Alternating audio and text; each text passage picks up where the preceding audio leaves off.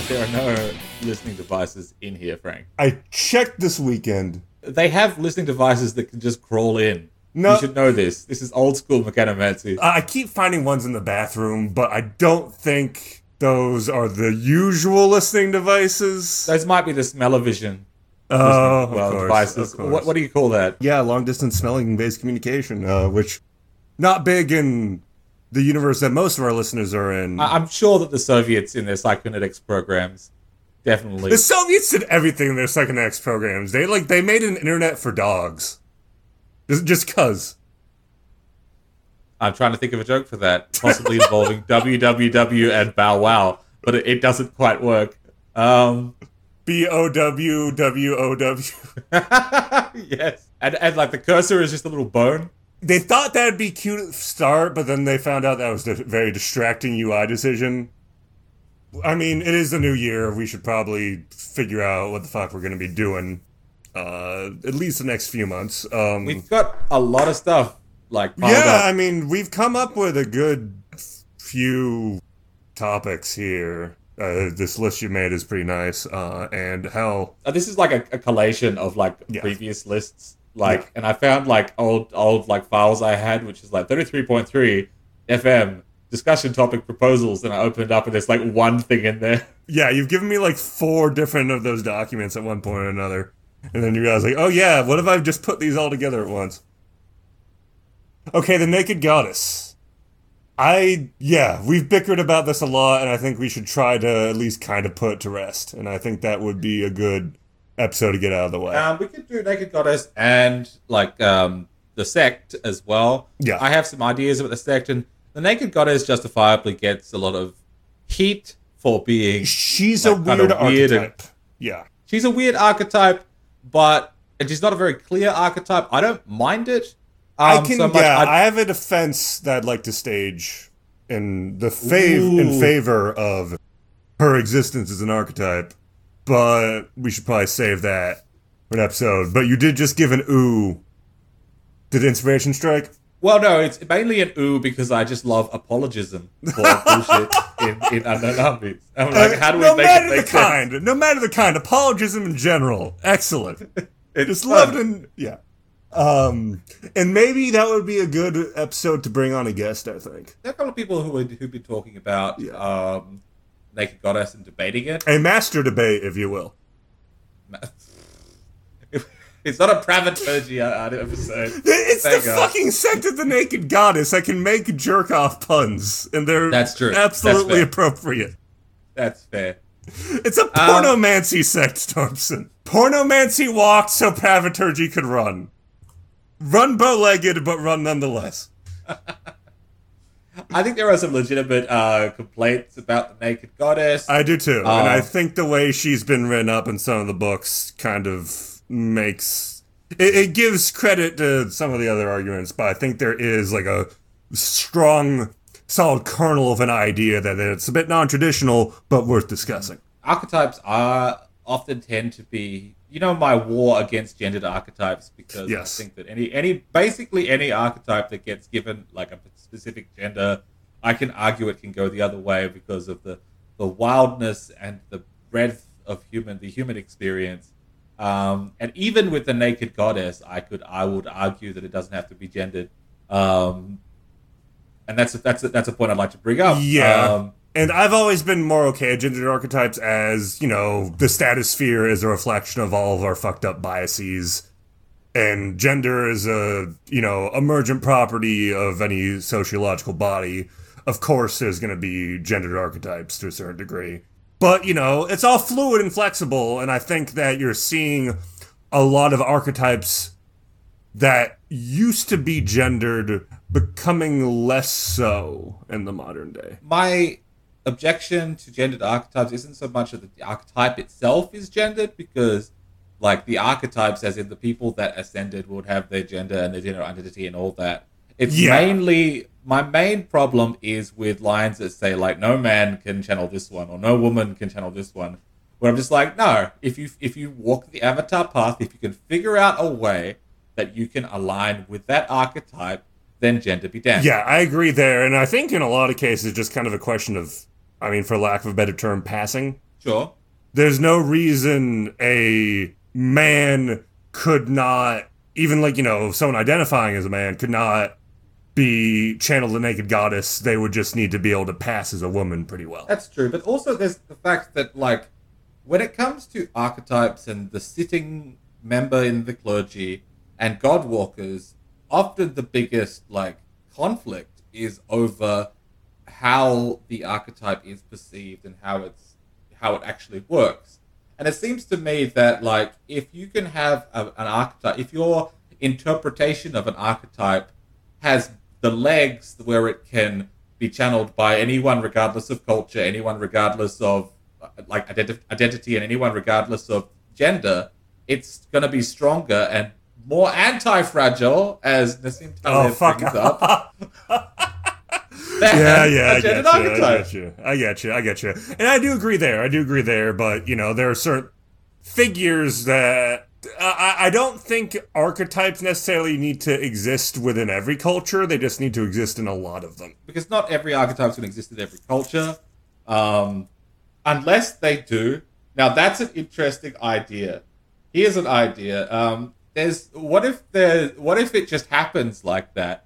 Where, like, if an archetype enters the global collective unconsciousness, there is a representation that appears even in, like, very isolated cultures. So, like, no one knows this, but every, like, uncontacted tribe in the Amazon and those the the angry people that live on Sentinel Island in the Indian Ocean, they also have equivalents in their culture for every archetype. But often it gets quite weird, especially now, when it's so postmodern and things are getting real specific. Yeah, so, like, in the past, like, twenty years, a bunch of totally isolated uh, tribes of humans have independently invented the concept of pornography. Yeah, I, I'm pretty sure pornography has existed in most Well, pornography's existed for a long time, but I, I think, you know, especially cultures that might not have as much of a tradition or as long a tradition of visual art. That's true. Or the written word. Yeah, the chronicle of it. I think, like, in many ways... Does it still, like, count as porn if it's an oral tradition? I don't think so. I think that's just dirty talk at that point. That is... That seems very uh, Eurocentric to me. Uh, you should never look at archetypes and how they are how they are manifested around the world uh, with such a lens. Um, I think archetypes, that... I'm talking purely pornography here. You don't know how descriptive some of these oral storytellers could be. No, I'm sure. I'm just saying at that point, isn't it just dirty talk? That, that could be pornography. That could count. Aren't phone sex lines technically pornography? That's an excellent question, actually, are they? I'm not sure if I would agree with that, but uh, then this, again, this Wait. Th- this comes in, this enters the very heady topic of what technically is pornography, and people have been bickering about this for a very long time. Actually, I guess it's more p- porno-phony. That's fair, yeah. Um, ah, yes, the computer, or as I prefer to call it, the pornograph. That's pretty great. That's pretty great. So, yes, there's a lot to talk about. Um, we could get into, because we have and, talked about... Hey, don't, don't be accusing me of Eurocentrism here. There's plenty of European cultures that have extremely strong and presumably extremely erotic oral traditions. That's true. Yeah, I'm sure Skalds back in the day. There's all sorts of... It, like, I don't even want to say bawdy, because there's sort of like a sex comedy tone to that. Just like straight up raunchy, uh, skaldic poetry out there done over the years. That's my next Ars Magica character. Just a raunchy skald. Perfect. Absolutely fucking perfect. I mean, I think, well, with Ars Magica, I think that brings us to, that's a good uh, excuse for us to dive into, like, we've talked a good amount about doing historical games before, and I think... Oh, yes. Like, we should at some point just, just dedicate an entire episode to, like, how do you run a hist- historical game well? Like, partially in Unknown Armies, but also just, like, general strategies for that sort of thing. Yeah, I think that would be interesting. Um, the thing is, because when you're talking about a historical game, like, the basis is all of history. Oh, there's that line from Kenneth Hite about how, like, the real world is the best campaign setting, which I agree with because it has the most yeah. material. But the thing is, if we talked, if we did an episode just on historical games, it's going to be too. We'd have to do. We'd have to get specific again. I, I, I think we need to focus more on strategies for running historical games as opposed to, like, dedicated campaign ideas. If we start listing off historical campaign ideas, it's going to take like six fucking episodes. That's the idea, because I'd like to go deep, because deep dives are more fun. But I agree, but I, right. I think the way to handle that is just, you know, as we've been covering the topics we usually do, pretty much every fucking episode we throw out a couple historical cam- campaign ideas.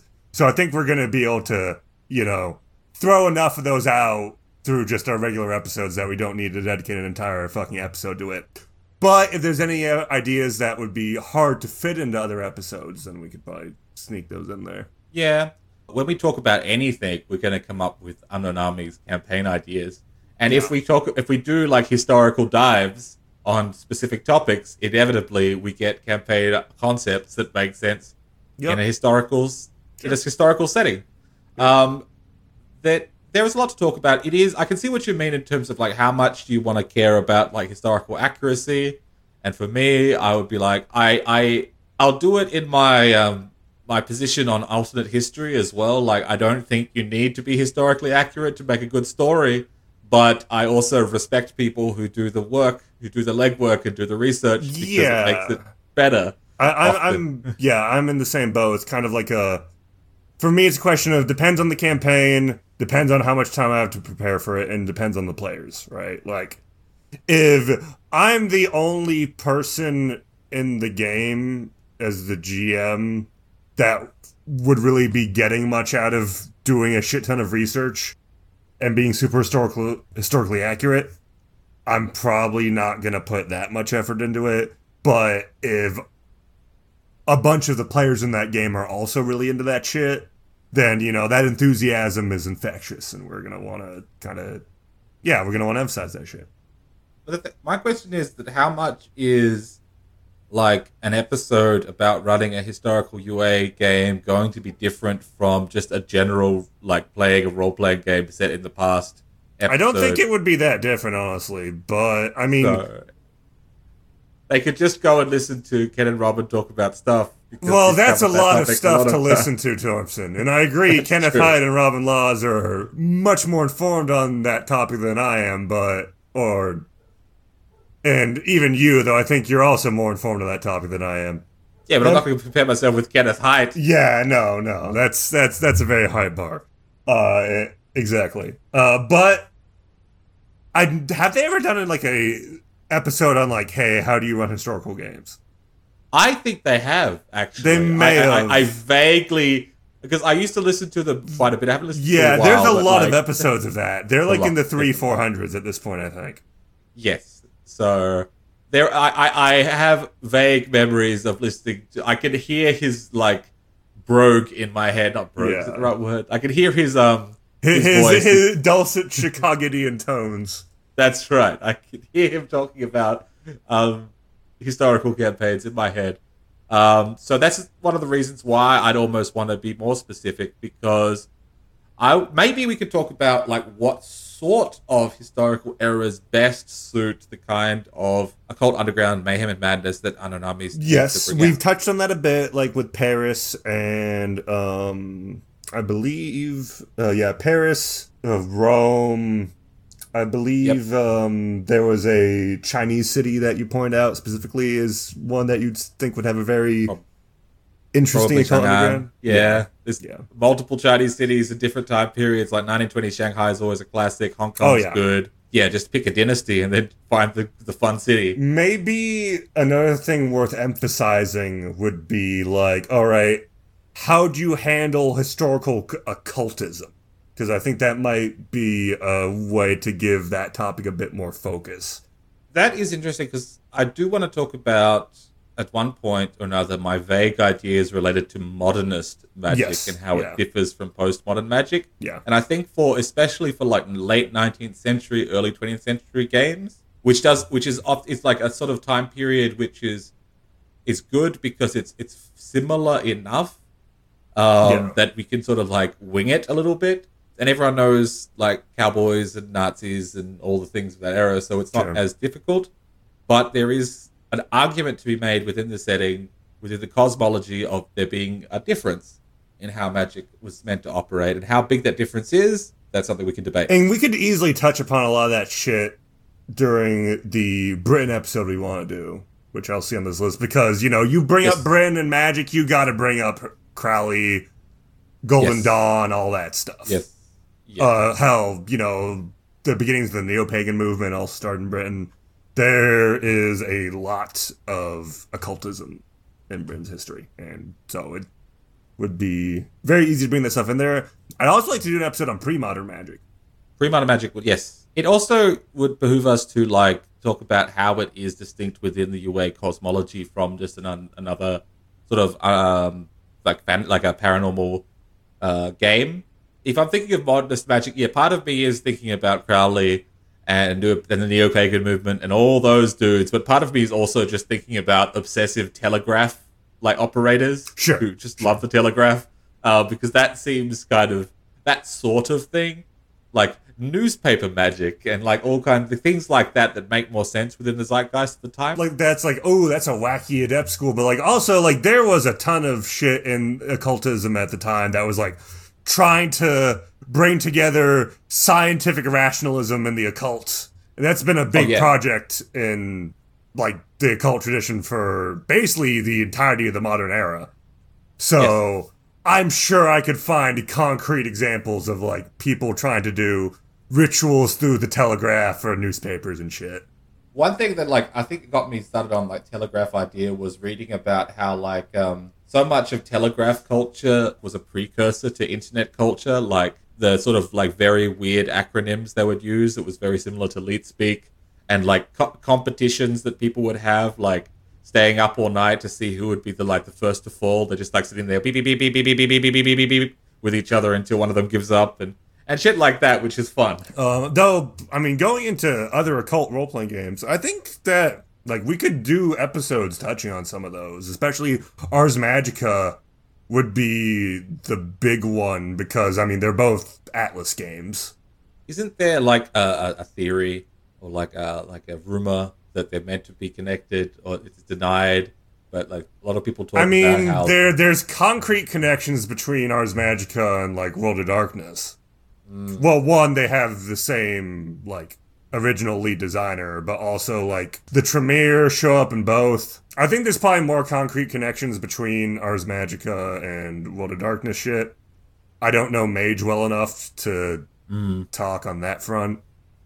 That just immediately makes me want to do like an overly ambitious like time travel game where there's two timelines that sprang off from Ars Magica. One of them led to World of Darkness and one of them led to Unknown Armies, and now they're fighting in Ars Magica, which is very silly. I mean, That's I was just going to say that, like, okay, Ars Magica is your pre-modern magic, Mage is your modern magic, and then U A is your post-modern magic. Mage is, like, mechanically a lot of that's dedicated hermeticism and all that shit. Yeah. It doesn't draw nearly as much from chaos magic and the more post-modern shit as U A does. Both Mage and Ars Magica, I could see there being episodes dedicated to.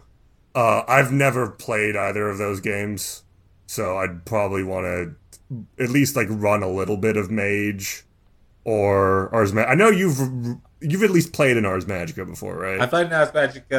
I, yeah, I, I, I'm not as scared as to, to just like just blithely give my uninformed opinions about games I just know from the fluff. I'd be like, well, this is what I think. Well, if you're informed on one front, I should probably be at least informed on the other one.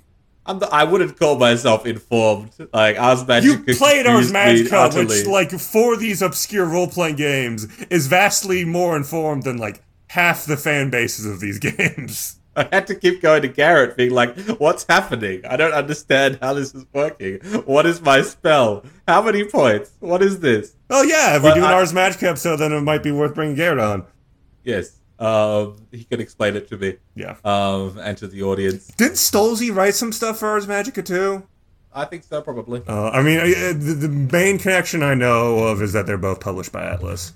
Um, there is the other kind of occult role-playing game that Stolze was involved with. The first one he did, actually, um, the first role-playing game he ever did, which was Everway.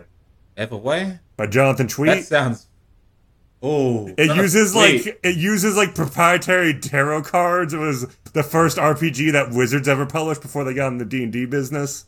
It's fucking weird. It's very like late nineties artsy role playing game. Oh, that's fun though. That's that's yeah. that's uh, conceptually fun. Yeah. No, um, um, I don't it's know something how I definitely plays. Like to check out. I, I I've never read it. I just know of it. I, I I like any kind of like late nineties or early two thousands game that got people pissed off because they were too wanky. Like, like anything anything that probably pissed off R P G Pundit, I I, I enjoy. Just because I imagine R P G Pundit raging. Oh, uh, yeah, doing his fucking Hunter S. Thompson routine. Oh, God. Yeah. Um, Calling I, people swine. Yeah, exactly. God. I'm looking into it. I'm not seeing anything for Ars Magica that Stolze worked on, but I'm sure I could find some overlap. With... It must have been the other Greg Stolze. Yeah. The yeah, the other Greg one, obviously. Stolze. So, yeah, this, like... It's not something I want to dive into too much, and I probably wouldn't want to do all three of those games in one year, but I think that, like, you know, that's a cool episode topic to kind of go over a bit. And, like, usually what you see is, like, people already into Mage and World of Darkness coming to Unknown Armies and seeing it through that lens, so it'd be interesting to kind of see the role switched a bit. But all, all these settings must bow down before the overarching U A cosmology. Oh, of course. So so so what supernatural identity is a werewolf anyway? Oh, well, it's just werewolf. All right. Yeah, good. yeah. It's you've been possessed by uh, you're an an- well, what? It's an animal that gets possessed by a demon, or a person that gets possessed by an animal demon.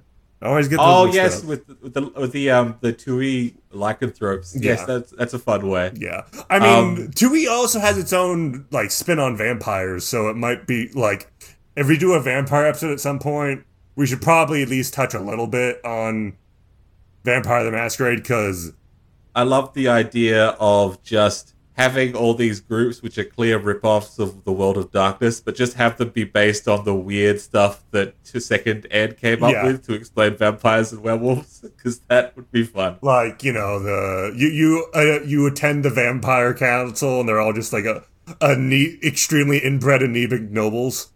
Which, to be fair, there's definitely an element of that in Vampire, but they aren't all like that. I feel that like a, a World of Darkness based U A game would be much more like What We Do in the Shadows, which I finally which got around to watching most of. It's really fucking good. It is it's good. really, it's really fucking good. good. Yeah, we got to figure out a way to put the psychic vampires in there too somehow. Colin Robinson is the most U A character in that show. Definitely, absolutely, and like the things that are sort of are related to like the whole psychic vampire mythos, which yes. is very creative. Uh, it works very well with a U A. Where you just, uh, over the course of the show, realize, like, oh, wow, these these guys aren't human at all. Holy shit. Yeah. Exactly. Now, what else could we do um, in terms of other uh, sort of occult games? There's um, we could talk about old cult.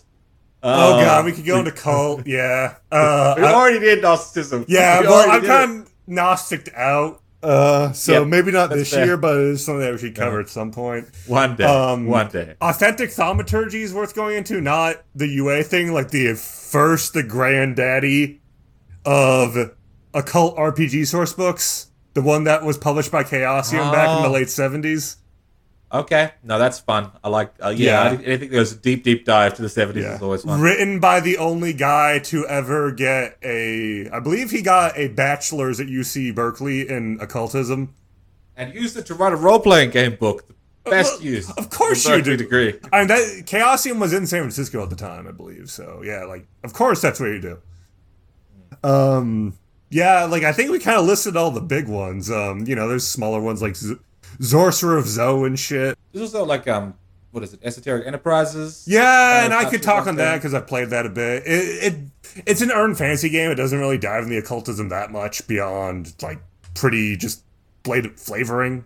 But it's, you know, it's a fun game. I mean, if we were to ever kind of like talk O S R shit ever or like retro clones, we'd kind of need to go into Esoteric Enterprises. There's quite a few like obscure... like really small indie sort of uh, oh, yeah. urban fantasy games. There's, there's a ton on of like Drive to I have like but, five of them on my shelf. We can just do a lightning round. All right, yeah, we do. Finally, thirty-three point three F M's uh, Golden Sky Stories episode. That's the one right. that everyone's How... been waiting for. Kate would want to talk about that. Oh yeah, no, like um, if we if we legit if we did that, like we, we it'd be required to bring Kate on. Yes. And I have a it print just... copy of that. It's a cute. It's a very cute little game. But would it make sense as anything other than another space? I'm not sure. Um, I mean, it. Actually, I don't know. I don't know it that well. It's I, it, it, it's that very Japanese take on sort of spiritualism, where you know, there's just the the, the closest media property I could compare it to is My Neighbor Totoro. So, but like you're kind of playing Totoro. You're playing like the weird inscrutable. At least my understanding of it is that you play the inscrutable uh, nature spirit. And you're trying to brighten up everyone's day. Yeah, that's that's a solid U A character, I feel. Yeah, I agree. I mean, I agree. that's that's Zero Yen, kind of. Yeah, no, exactly. That's the thing. There's definitely overlap between that and Zero Yen. I think there's stuff you could do with that there. Maybe if we do like a Japan episode where we really dive into Zero Yen some more, we could talk about that a bit too. Yeah, that'll come up. There's a lot to talk about, actually. Um, that actually could.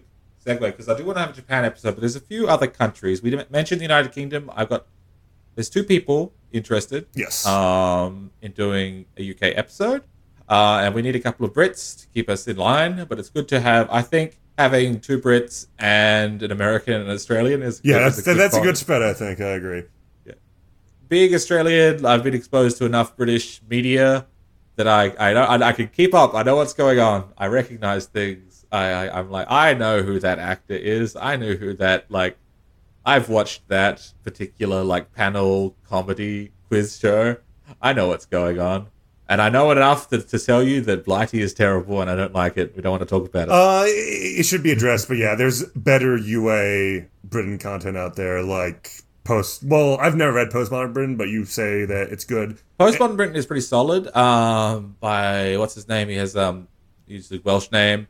It's it's. I've read it a long time ago, and I've reread it. Like having just come, like I reread Bloody, and then I, I needed like a a, a palate cleanser, so I read Postmodern, and it, it was good. It was like um, it wasn't official or it wasn't anything. It was just something that someone put together, and I was like, it was much more of a like. It felt more U A, and it felt more British, which is what you want. And then there's, uh, I think it's Scott Dorward, right, that wrote Lamppost in Bloom.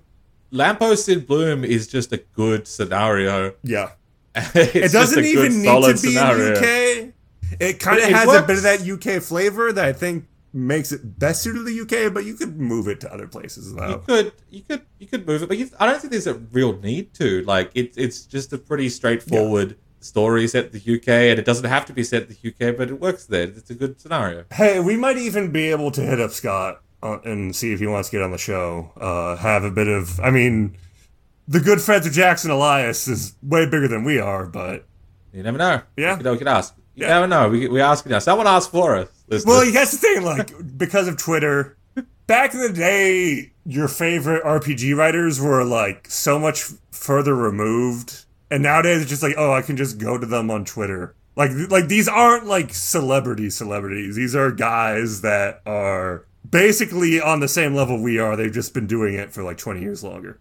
That's it. That's it. Like it's and that, that comes with its um, downside as well, because everyone on Twitter is going to be very defensive about like time wasters and and just being cancelled and all the all the nonsense. Um, Twitter is not a great environment to be talking to well, people. Well, yeah, like, this is. I'm not saying publicly. We just like hop into his D Ms and like say like, "Hey, we're an Unknown Armies podcast. I know that you guys are a fan of the show because you did an episode on this in the past. Would you be yeah, interested yeah, in yeah. coming on to talk about your scenario and just the do, the game in U K in general?" That's solid. That's solid. Um, some other uh, places I'm seeing on this list: Russia. We have one person Russia. interested. I think I know who you mean. Yeah. I think Russia's an interesting setting. Yes. As well. Russia's a big boy. Well, um, the fun thing with that is that um, when you were originally talking about U A in Russia was right when I started playing uh, Mark's Esoteric Enterprises Russia game. Yes, yes. And you were both extremely influenced by Nothing is True and Everything is Permitted. Oh, yes. It's a good book. Which I, I've yet to read, but like from kind of like the cliff notes that I've been given by talking to you guys, it does seem very U A. And it's a very solid case study of how the occult underground survives in the modern day, which is just everybody, nobody wants to believe that magic exists. They have their own yes, shit to deal with. That's that's that's it. Like it, it sort of gave me, and it is uh, sort of a biased take by like a, pretty much a British journalist uh, working in media in the in Russia in the early two thousands, and a lot of people can come to that book and be like, this is bullshit. But in terms of like painting a picture of of a setting, yeah, I think it's very good and very U A relevant. Um, Poland is on the list because apparently I have a few listeners there. Because like one specific uh, city, I've got notes. One of the reasons is because I've got notes uh-huh. on Lodz, uh, but I've also realized that it might not be Lodz. It might be another city next door. I've got I've got notes, and there's a there's a few. I've I've got notes about Poland already, um, and some funny things about this particular city. Like funny coincidences that are very U A relevant. All right, so um, maybe that could be our next like small town deep dive episode. Yes, yes. That could be um, fun. And if if the person from Poland who's listening to us, if you want to be on, yeah, you want to reach out, say your piece. Yep. Um, though I mean that whole region, um, I think makes for interesting U A stuff. Like there's this big um, renaissance of Scandinavian horror going on right now, and I know Poland isn't technically mm. Scandinavia, but that sort of area of Northern Europe. We also have uh, Finland on our list here. So yeah. if we could like get our Finnish buddy and then like and then a Norwegian or a Swede on, we could kind of like do uh, Scandinavian, Polish, Finland, you know, Northern European occult underground episode. That could be pretty cool. You can't have a Swede and a Pole on the same podcast. There'll be a deluge. we'll we'll we'll figure it out. We'll figure it out. That's, that's that's a deep cut historical joke. Never mind. My understanding is that Poland has beef with like pretty much everyone around it, for one reason or another. Wouldn't you? Except Hungary, but that's a problem now because Hungary's in, in trouble. Oh being God! Not nice. Oh, um, of course. But Poland, Poland, yeah, Poland and Hungary are the are, are, are the uh, the brothers uh, according to, to law. Okay. Um, okay. But. But we could, we've got a few listeners from Germany. Okay. Uh, yeah, E U Ireland would be great. France. Yeah, E U is good sort of campaign setting overall because it's like, relatively easy to move around, and yeah. we could we could um, very very um, very dramatically separate it from the U K episode. Sure. Um, or we could have one of the U K people on and then like kick them out halfway through, or have them like yeah. angrily leave. Exactly. Like, exactly. Mid-episode Brexit. Perfect. Brexit as a topic is interesting. Yeah, no, when we I go feel. into the U K episode, we need to tackle Brexit. Because Blighty was written before that, right? It was written, like, just after it had been announced, I think. Yeah. Is it and touched is upon at all, maybe, even? No, I don't think it maybe is. I, I might be overly harsh on Brexit because I read it when so much madness was going on with yeah. Brexit in the U S, and the U K, rather, and, like, Blighty didn't seem to represent the kind of setting that, yeah. like, that I would want to play in. Like a like a Brexit U K U A game. Things have settled down a bit, if only because they've become fucked up in a more global sense. There have been a lot of interesting developments in the post-COVID occult underground that we should we should definitely talk about a bit at some point at least. But before we move on to that, actually, because there is, I've also got Singapore on my list. Yes, so you're gonna like Singapore. Why Singapore of all places? Singapore has a, a bunch of things going for it. One of it's the fact that we've got.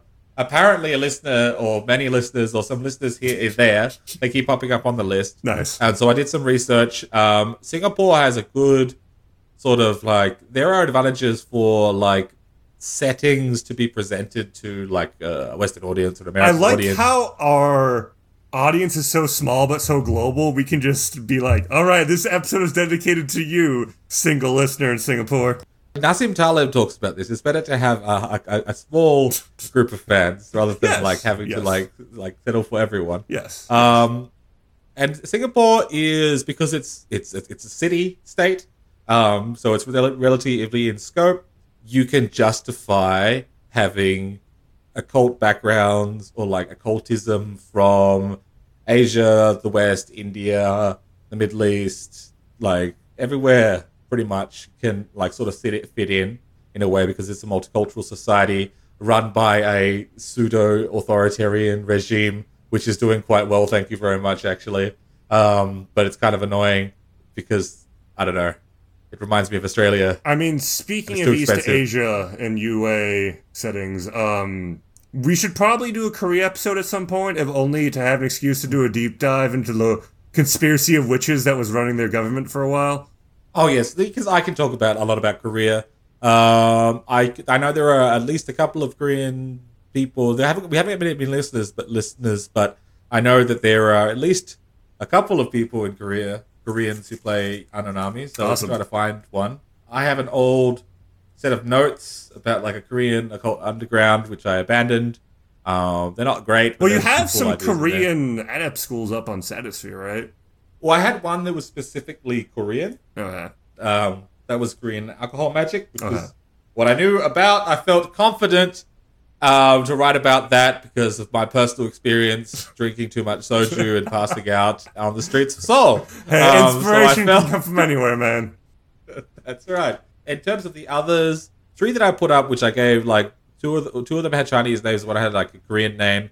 The the Sulsul was specifically a sort of um, Korean, like, cultural magic school, while the other two, like, the uh, Chichija was more um, the general Asian vibe of, like, uh, the, the, uh, the concerns about face and tatame and stuff, but also... You can use it doesn't have to be said in like used in Asia only. It's a concept which is like being embarrassed in public um, is something that works anywhere. Um, yes.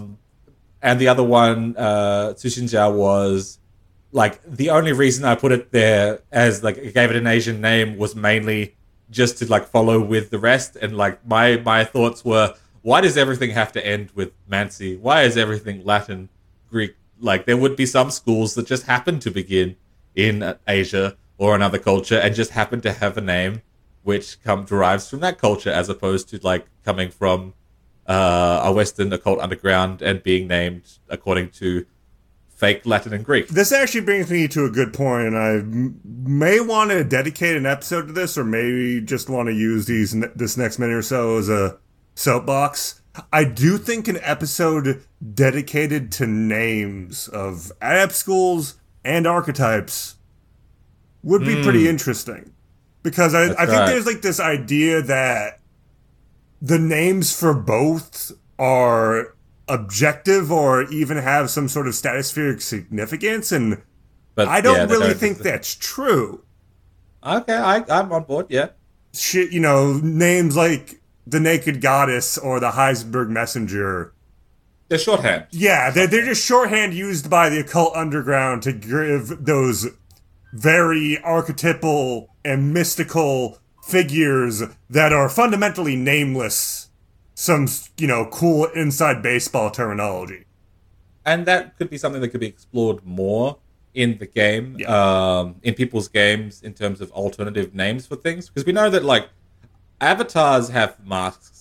And that's meant to be show how like avatars can be perceived. Uh, different archetypes are perceived differently in different cultures. So why not different names? I would even say this this would cover terminology which is used like checkers, chargers, and ponies. Yep. Like oh yeah, that's every, definitely every that's town. definitely localized. I mean, the the cult underground is a fairly small community, but even then, especially in cases where there's like a language barrier, yeah, there's definitely going to be unique names that come about in uh, different occult undergrounds across the world.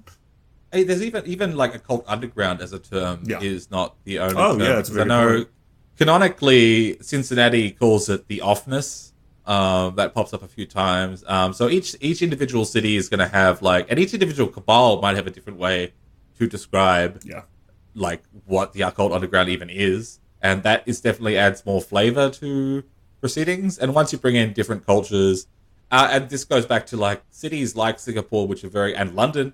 Oh, yeah. uh, which are very cosmopolitan um, people in the underground, in the occult underground, who come from different cultural backgrounds or different class backgrounds or whatever, are going to describe the same things with different terms. And that's that's interesting. That's what we're talking about. Linguistics. Are we going to talk about linguistics, Frank? Oh, God. Uh, no. No. Oh, why not?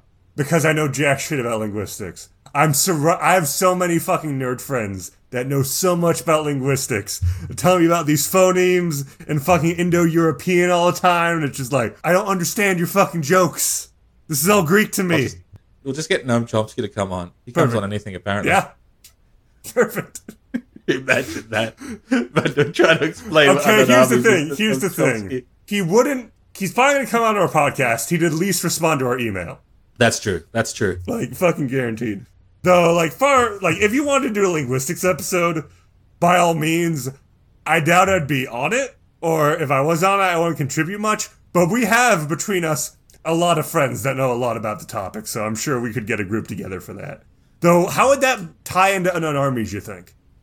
I don't know. I don't know. You just want to talk about linguistics, you fucking dork. Yes, that's This is my platform. Our platform. I'm sorry. Um, and as we're talking about this, like, the back of my brain was like saying, "Hey, you know what? I bet we can probably just harass Žižek until he comes on, not knowing what's going on. Just bring on a bunch of fucking illuminary leftist philosophers onto our fucking podcast with like fifty listeners. Perfect. That would be great. That would be great. Then we just ask on one of the Chapo guys." Perfect. Oh, there we go. If we hit up China Meville, he'd at least be on topic. The thing about Žižek is, like, yeah. I feel that we'd actually follow him better than some of the podcast hosts I've seen him talking to. Yeah, honestly. Yeah, they're always, there's always just like, oh, no, we want you to talk about... Just give us your hot takes about the current political situation. He's always like, well, the Democrats are bad. And the Republicans are also bad, but they're not bad in the way you expect. Let me explain. Sniff, sniff. But, like, you can tell he, right. like, he, he, like, you know, he, he's, like, collecting a paycheck. He really wants to talk about weird continental philosophy shit. He wants to talk about mm. Alan Baidu. We we can provide the platform yeah. for you, haven't we? Žižek, call us. I wouldn't be that surprised if Žižek was just in the, under, the occult underground. Just dabbles in it occasionally. I will say I am a strong advocate for just putting real-life people into your Unknown Armies games, because it's fun. That is true. I, like, some people push back against it. I don't like even use X Ps. Don't even use knockoff. Just put the guy in there. It's fun. I enjoy it when you mix the X Ps with the real people. Yes, that's so also true. Fun. Keep people on their toes a bit. Does Alex Abel know Donald Trump? Yes. Oh, absolutely. The real question is, uh, was Alex Abel on Jeffrey Epstein's flight logs? Mm, I skew maybe. probably no, not. I, I, yeah, probably not, but he knew about him. He knew about no, him. No, yeah, my guess is that he was in Epstein's black book, which was literally mm. just his, like, directory. It was just a shit ton of phone numbers he had, his assistant had. Because he knew a lot of rich and influential people, it turns out. But I don't think he took a flight to the Virgin Islands. A, a, a T N I agent probably went at some yes, point. Yes, I agree. T N I had a file. That's where Eponymous is. I mean, probably what actually happened is, like, Alex Abel was looking into it a bit, and he was like, oh, I can spot a honeypot from a mile away. No thanks. Yeah, that's that makes sense. Yeah, Alex Abel's no no fool. No. Though apparently Bill Gates went to the island several times, and I wouldn't call him a fool either, so... He's a, he's a computer guy. He doesn't know what he's doing. oh, oh, man, this is such an awkward situation. How did I end up surrounded by all these twelve-year-old girls? This is just like the freshman dance all over again. Jeff Bezos in the corner is just eating one, saying, calm down, Bill. All the billionaires do. Anyway. All right, we covered all of our bases. We brought Epstein to the episode. So we, we can we can just end the episode right there and it'd be, it'd no, be complete. No, it would be.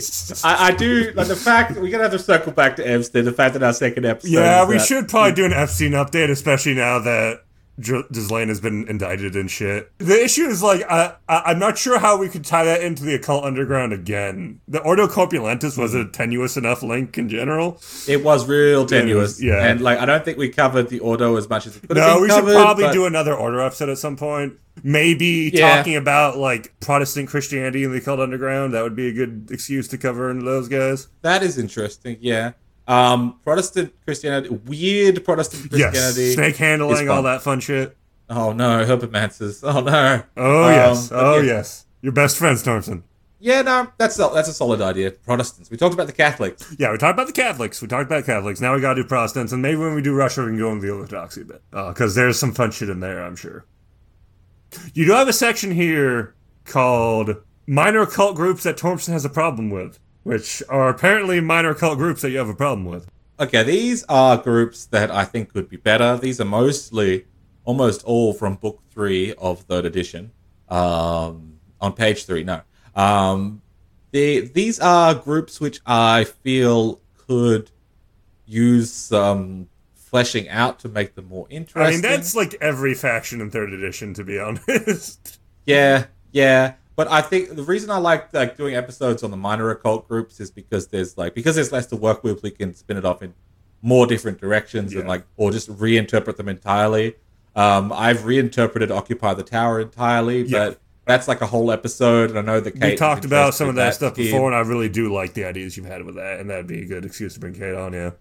We've got Abnormal Pathogen Research Group, which, again, annoys me because it's yet another, like, we hate magic for the sake of hating magic um, it's too groups. Of those, which, yeah.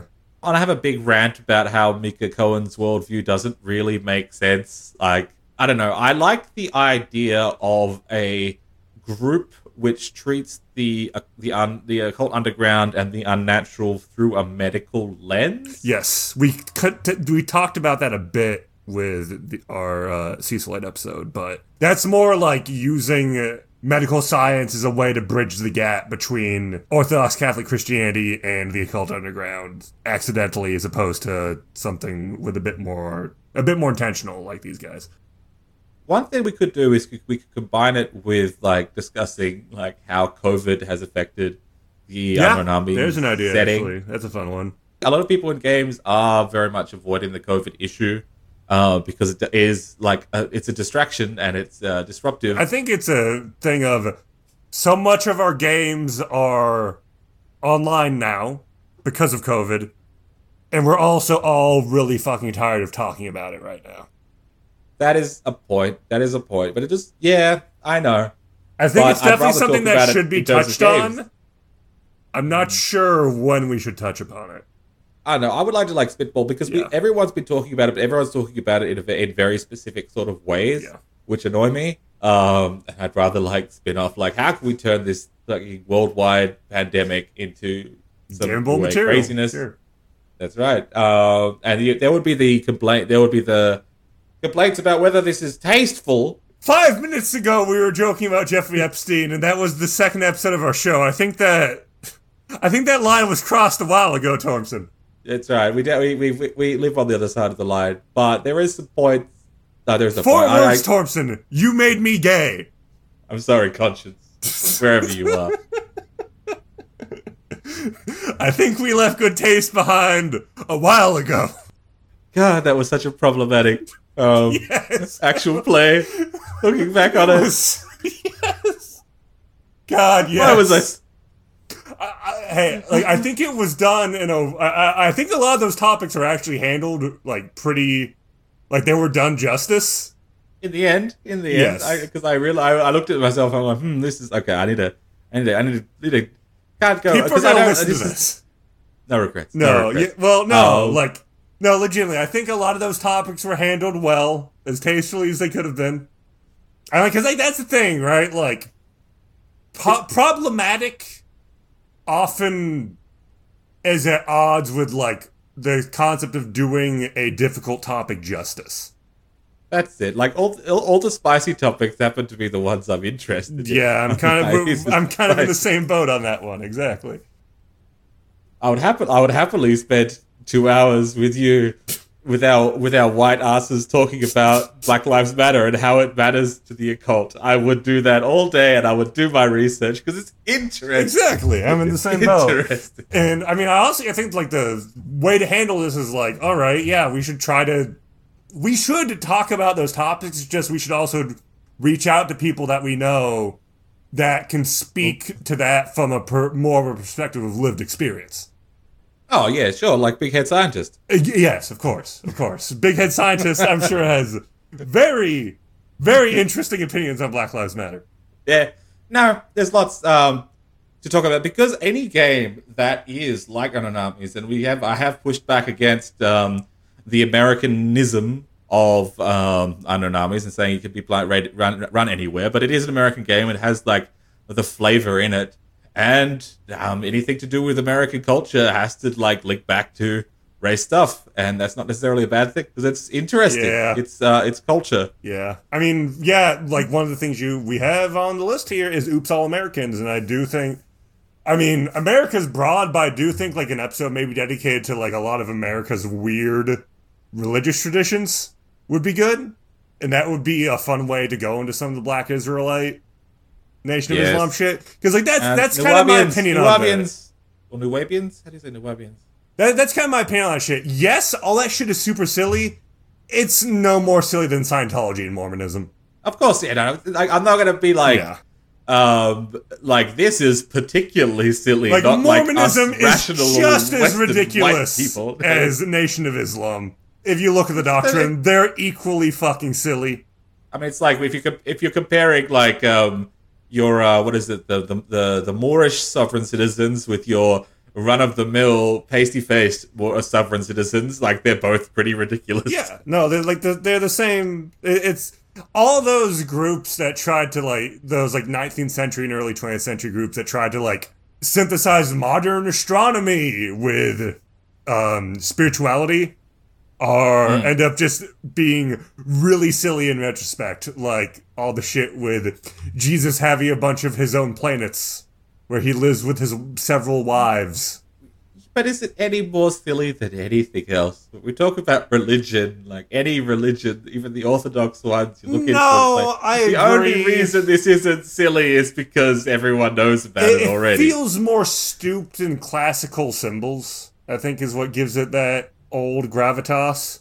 Like, yeah, when, you know, you can pull the r slash Reddit atheist bullshit of, haha, talking to a snake turned everyone evil. Like, yeah, when you make it stupid, when you simplify it like that, it does sound kind of stupid. Because, yeah, it is kind of stupid. But all that is coached in very old symbols in a way that a lot of these new religions aren't, I think. And that's the big reason they feel more... That's the way that neo-paganism still, fe- still feels kind of dignified compared to these groups. Yeah, that's true, but this whole, the Unknown Armies has always been about... Oh, no, yeah, for you, Unknown Armies totally emphasize all the silly bullshit. That's the that's that's the yeah. fun stuff. And I'm not really interested in, like, like too much of the uh, atheism sort of um, uh, perspective on it, because it's like, whenever I read anything like that, it's just like, yes, you're right, but also you're all just repeating what Richard Dawkins said, and, yeah. like, none of you have an original thought. And I already know what you're going to say, so I, I can't be bothered. I'd rather talk about weird shit. Thank yeah, you. No, I'm I'm kind of in the same boat there. Though I think I have, I think I have like a bit more respect for that shit. I I think the other part of it too is just, there's been a lot more kick-ass art that's come out of like Catholicism and Buddhism than Mormonism and Scientology, just by virtue of them having been around for a lot, lot longer.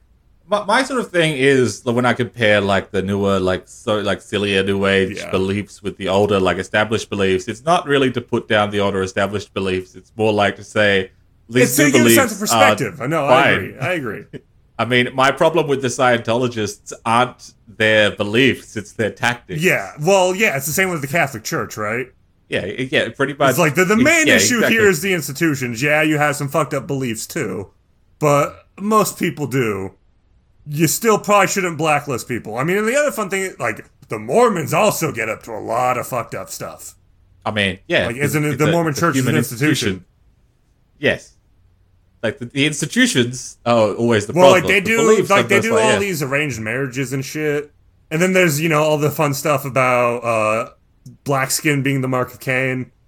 That's, yeah, that they've, they've, like, God changed his mind about that. No, yeah, God changed his mind about black people and, uh, Uh, there is also the um, idea, if Matt Stone and Trey Parker speak the truth, um, because all I know is that the Book of Mormon. Song. Yeah, yeah. Um, there is that thing about uh, how one of the purposes of young Mormon missionaries being sent out is it's sort of like a a version of like the Rumspringer in terms of like it's pushing yeah. people out into like the world, a world that they cannot, like sending them to cultures that they cannot really jibe with and understand, very different from the Utah upbringing they've been used to, and just dropping them right into the pot. And of course they get a lot of pushback and they get a lot of abuse and they get a lot of, and they have to be put through, like they go through a, they have a hard time. And that part of that is because it reinforces sort of an us versus them, like our, our world versus the, the sinful outer world sort of dynamic. Yes. Um, yeah. Because when they when they go back to Salt Lake City, they go they could breathe a sigh of relief, and they're like back to the real world, and that's kind of fucked up. But it's it, it it makes sense. It's how I would run my I mean, cult. And the, but it's fucked oh, up. Yeah, of course. You you want to isolate isolate, isolate. It's it's it's a great tactic for running a cult. I mean, and the fun thing we're talking about this shit in a U A context is you get to spitball, like, all right, say you have a very devout Mormon or Orthodox uh, Christian or Scientologist even, and they encounter the mm-hmm. occult underground in a way that they can't ignore. How do mm. they rectify that? How do they deal that cognitive dissonance? How do you s- combine Mormonism and the occult underground? What is the Salt Lake City occult underground like? An interesting place. Yes, I'm sure. Um, a salty place. And I've An always kind of had a theory that, like, Scientology, right? Scientologists, through, like, all the act, like, the concrete, like, kind of more old-school occultism that they've had connections with in their history, have set up L A as, like, an area where their theology is technically true, just within the confines of Los Angeles. I like the idea that they've set up. A, it's basically a giant other space, yes. and where's and the real L A is hidden somewhere. You can't. It's you just have to, a you can't access. It's the just real a desert. L A. It's just a desert. They just replaced the desert with this big sprawling city, where themes are technically real. I think you could tie this into the um, the P K D. Oh like, yeah, looking easily. Through the veil. Uh, actually, actually, Los Angeles was founded by Rome or something. I don't know. There is, like, the, that very sort of um, hash-fried school of, like, paranoid science fiction, urban fantasy, Southern California mm-hmm. shit that I like. Mm-hmm. Well, you know, it's science fiction, it's a bit of urban fantasy, it's a bit of noir. How do I put this? The, the Big Lebowski, Philip K. Dick, uh, Tim Powers. Um, verse.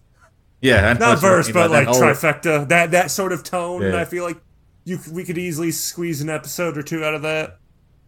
If you could figure, I, I would like to be there for that. But if you yeah. could figure out an oops, all Californians, that would also be fun. Yeah, that's the thing. Like an all Californians episode could work pretty easily, actually. Um, I think it would work better than an oops, all Americans, because America yeah, is exactly. a much bigger just, country than Australia. I mean, yeah, yeah like America's about the size of the E U. Yeah, yeah, so, pretty much. Um, No, not as diverse as no, the E U, no, but more diverse no. and more different than Australia, uh, despite a similar ge- geographical well, size. We're, divo- we're diverse, but we don't have as many like um, homelands. Or we do have a lot of homelands, but you know, a lot of the people that used to live in those homelands are dead now. So that's something that was never really been uh, discussed. Even though I have a character worked up on that, like how does um, when I talk about pre-modern magic, what is the occult underground like on the reservations? Like, what is the interaction between like Native American groups and the occult underground? Because that's that's definitely going to be lots of interactions. Uh, and this also covers other groups like um, Hawaiians. Like, what's the deal with what's what's the deal in Hawaii? Like, what's the deal in Alaska? What's going on? Like, uh, running a. I could see a Canada episode. Canada, yes, yes, we could bring on Skelly. You could talk about Canada. Skelly. It'll be fun. Now. Maybe we could try to get Will Kelly. to play this at some point.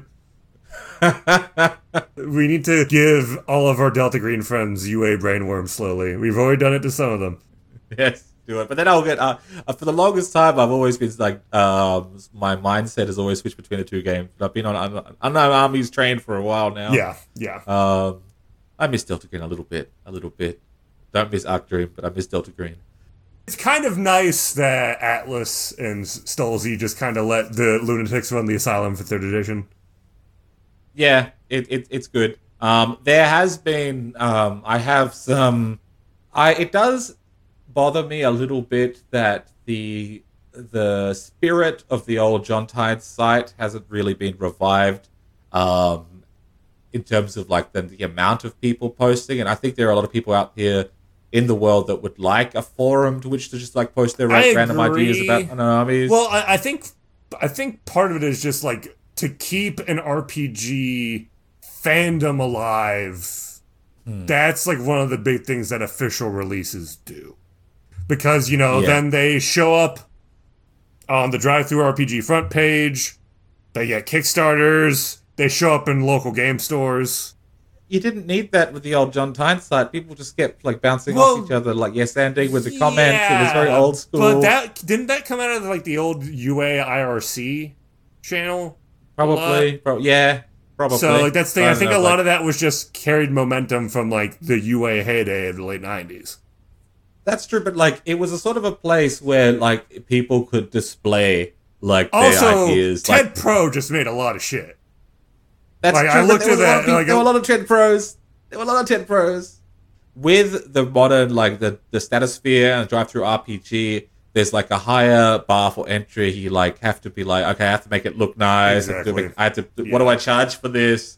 When back in the day, people would be like, I have an idea and it's a brainworm about unknown armies. Where can I put it? Like now, you can go and like talk about it in the Discord, but it's the Discord's not super active. Exactly, it's not really a repository for fan content. Yeah, yeah. No, you you can't just like dump your whole like this is my three paragraphs on this and have anyone read it. But if you could put it up on the site, because everyone knew where it was, people would want to go and read your three paragraphs there and leave a comment. Well, I still it. have contact with the unknown the unknown is unknown guy. If that is a project that we want to pursue and figure out how to do that, is, I mean, Atlas Games has their own forums, but like, yeah, having like a nice yeah, but- repository for fan content that's a bit lower effort because people still make U A fan content. I I've found a few blogs that have just yeah. done U A fan content and it's just kind of like, all right, here's a Google Doc I made. I can't really be asked to do all the InDesign work to get it to fit yeah, into Statosphere yeah. standards. Bring back web rings, I say. This, but unironically. It would help a lot. Yeah, it does seem a bit scattered because the old John Tyne site was very much a central hub. I think there's just a certain degree that the word needs to get out. And there needs to be a hub, there needs to be word that gets out to that hub, and there needs to be people that are regularly making content for it. Like, that's what it comes down to. Yeah. And luckily, because Atlas yeah. is pretty cool, like their their license for this game is pretty permissive. I feel like yeah. that wouldn't be that tricky to set up. Mm, mm. As far as some of these other minor occult groups, the Data Freedom Foundation is something that I'd like to talk about, especially in the context of Flex Echo.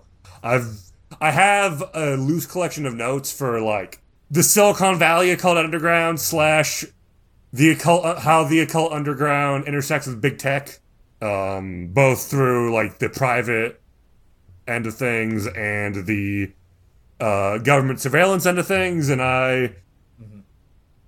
These notes would require a lot of going over to get to where I'd want them to be. Mm-hmm. Uh, but it is something I'd like to do at some point. For me, like the Data Freedom Foundation, like my segue, my in, inroad into that is more like the political side of this, like messing with data and how it affects yeah. like what people get. Because I do have some sort of vague interest in. Because old uh, unknown armies did shy away from getting involved in the government because they didn't want to create another Delta Green. Yeah. But how my interest would be in, like, how unknown armies intersects with politics in terms of how the sausage is made and how magic can just mess things up and um, offer solutions to problems that might be intractable. Um But not all those solutions, not all the people with those solutions. Yeah, like, people, and so. I think what it comes down is the root of that is in Unknown Armies, magic is harder to bureaucratize, not even instrumentalize, because, you know, in Delta Green, you see people not, trying, yeah, the military industrial complex trying to fuck with that, and it always bites them in the ass. I'm thinking more of like terms of like magic lobbyists. Okay, interesting. Well, oh, you're talking about like the Statosphere as representative democracy and what that implies. Yes, yes, but also like people who work within the field of like international relations and politics, sure. like the interns and like people like who are doing things like how do the, un- the we know the immortal secretaries are involved, like all these sort of like I don't want to have like the like the, the F B I's X-Files division or like Delta Green. I want like the magic to be riddled riddled throughout it. The occult underground to have its sticky fingers in all kinds of boardrooms. Yeah, no, I, I get what you mean. It's you know, it's just kind of it's not something that's organized very much, and when they do try to organize, it always fails. The way I kind of think of it is Delta Green is M K Ultra, Unknown Armies is Project Stargate. You know, the sure. men who stare at yeah. goats. Mm-hmm. Mm-hmm. That sort of bullshit. I love what Ben did with uh, Project Candy Onion in his book. I felt like that was a really good way to bring in like the sort of U F O mythos in a way that still feels very fundamentally that, that is, Unknown Armies. That is very good. Yeah, and I really I really like that. And that was probably the best way to do that yeah. kind of thing. Yeah. Um, what I'm thinking more of is getting more fundamental in the fact of, in being about like Unknown Armies is about obsession and desire, yeah. and politics is about obsession and desire. Yes, I do agree there. I do agree there. There was that time when we were, it wasn't like a corkboard really, but we just spitballed an entire like campaign framework about British M Ps. Oh, yes. Yes. Preventing the ascension of the American. Yes. Um, yes. The one American, um, was it U KIP? Um, I think he was, I think he was U KIP. Yeah. I think he was U KIP. That he's, he's running independent and doing surprisingly well. Oh, this is because I showed you guys, um, uh, this was, uh, yeah, the random British M P generator. Yes, yes. This M P does not exist. Yes. Um, and we were like, this one definitely looks like a Liberal Democrat. Um, this one, this one's this one's a Tory. This one's Labour. Uh, that was that was a fun exercise. Yes, I, I wish we'd recorded it. Oh god. Um, let's see some other shit. Um, two E versus three, I think, is a topic worth discussing. Not in an adversarial sense, but more talking about the strengths and weaknesses of them. Because I, I, there is some things that I think that two E just does better still. Yeah, and I could I could see that. I can see that. I am sort of um I like three E sort of more. Neutral. I like three E more overall. But three E three E uh-huh. has some bugs is the thing, right? three E like with yeah. the way that um the way that coercion works and the fact that just by default you're immediately hardened to it. Yeah. Um it's it's stuff mm. like that. But um I mean, one thing that I'd love to do is just, like, you know, while we're comparing those two, think of, like, ways, like, all right, how can we bring over the stuff we like from two E and, by extension, one E, because it's the same fucking system, and bring yeah, that stuff over to three E. That would be cool. Um, like, sort, sort of things that are, like, a little bit difficult, because you're like, I want to adapt this particular monster for, or this spirit for, or entity, rather, for third edition, but it relies on the soul stat. What do I do? Yeah, like, that's the thing. There's, like, some bits of the lore that are based off assumptions of the second edition mechanics, and then that lore is carried over without those backing mechanics working the same way. It's been weird. There should be like a, a, a, an old, an authentic thaumaturge, no, like a, not an authentic thaumaturge, like an adept who's a sort of sort of like acts like Albert Einstein did, like just not liking quantum physics at all. Yeah. Who's just having, and they're having a hard time dealing with the fact that whatever happened on oh three oh three oh three changed the the fundamental basis of the universe, but they just speak in meta terms. They're like, oh yeah, no, like, why are people coercing? Yeah, back to man, this new edition fucking sucks. I hate it. Oh, this Maddox bullshit. I would like a character who just complains about like Vestomancy doesn't even have a paradox. Bah. That would be a fun spin for like a Ludomancer, a Grognard, but for the past edition of reality. Yeah, that is actually good. That's really great.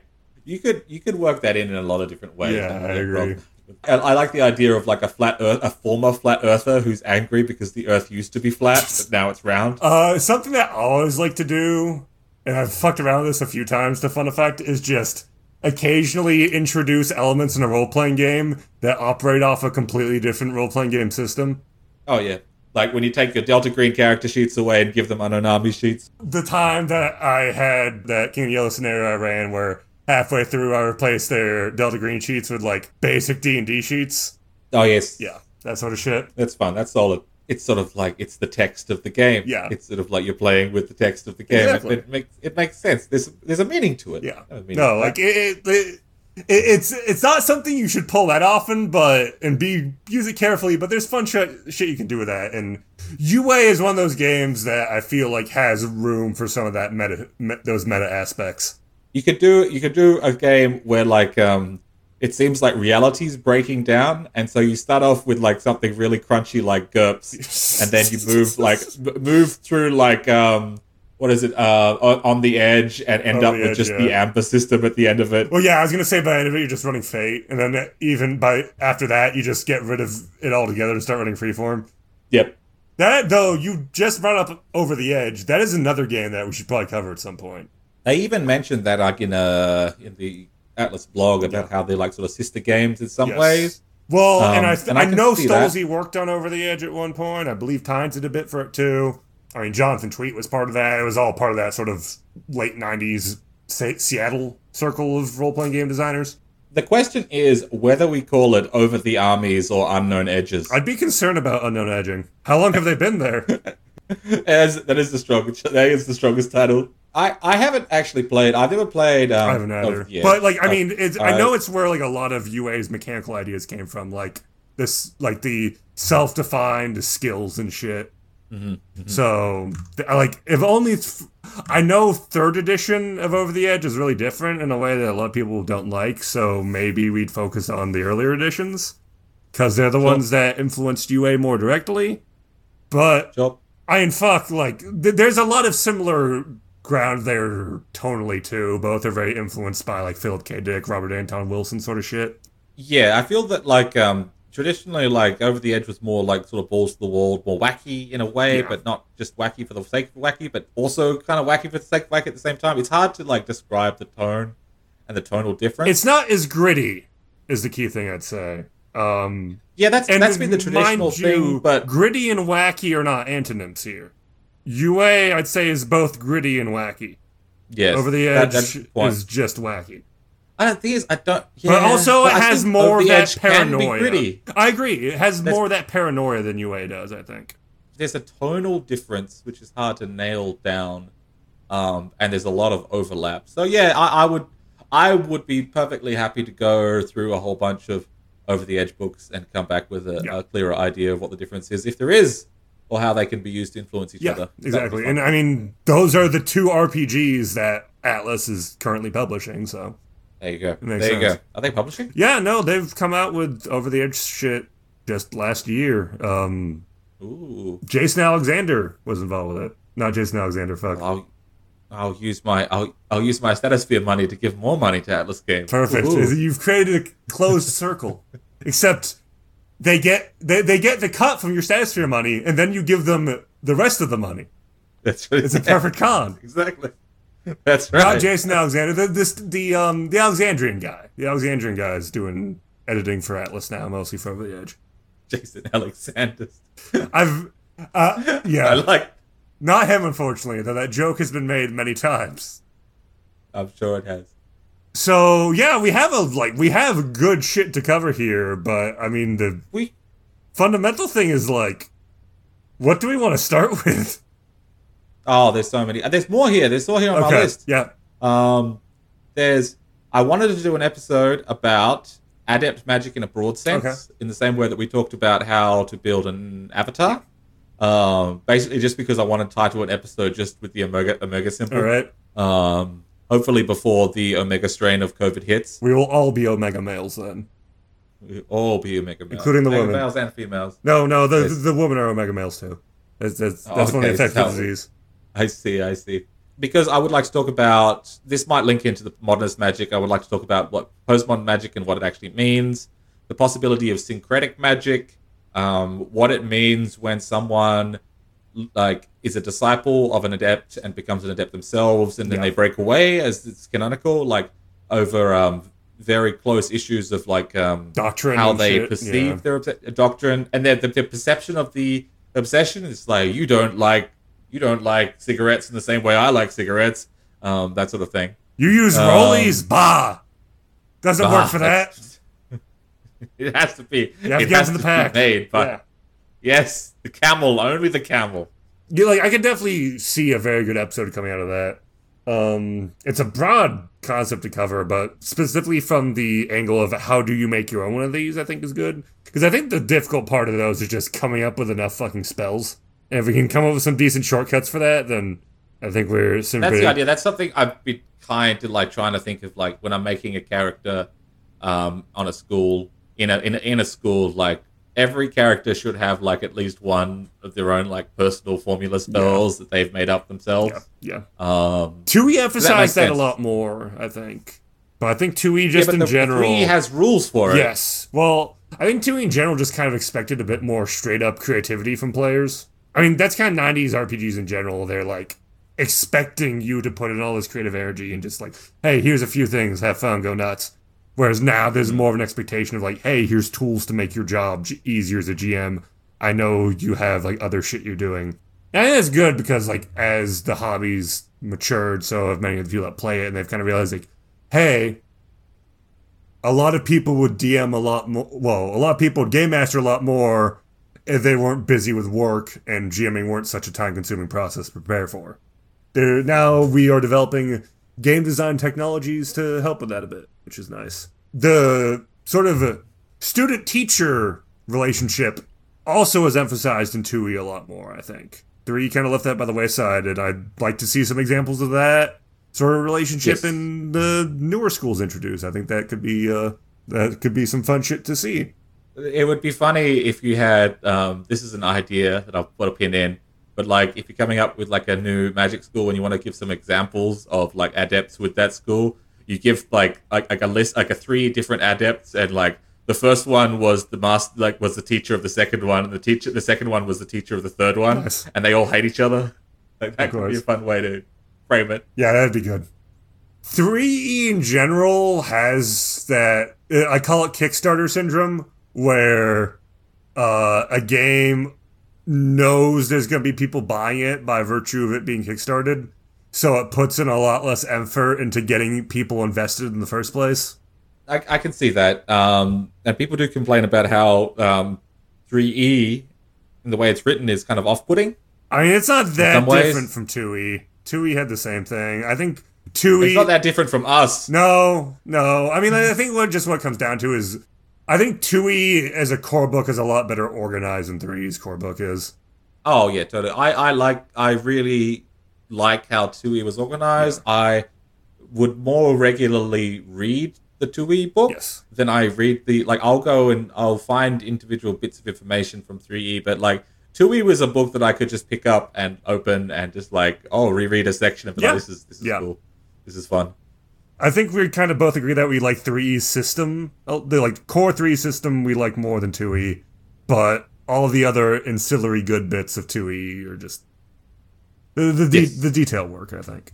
Yes, the detail work was good, and it was more co- coherent in many ways. I do say that I do I do prefer three E. I'm used to it now. Agreed. I do. Corkboarding respect... is just too much fun. Like that, that's the killer app. That's the killer app of three E. Corkboarding is so it much is. fucking fun. Yes, I do respect people who say that like they prefer two E for certain reasons, and I've seen like two E games, um, and I could sort of I could feel why they'd prefer to do it in two E rather than three E yeah. for the certain like yeah. stories they want to tell. Uh, they're they're, very, they're pretty and... different games. I, I just think that yes. three E... two E is almost like a really good... is accidentally like a really good generic system.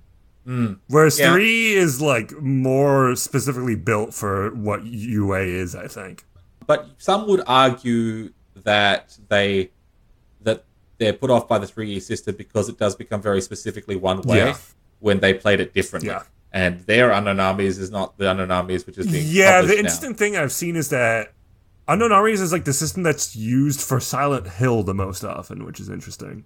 I've seen a lot of people come to that same idea independently of like doing a Silent Hill-esque campaign, even if it, whether or not it's officially based on the property and tied to all that lore and shit. But the idea of like this malevolent town with like another tied to like another psychosexual horror mm. dimension.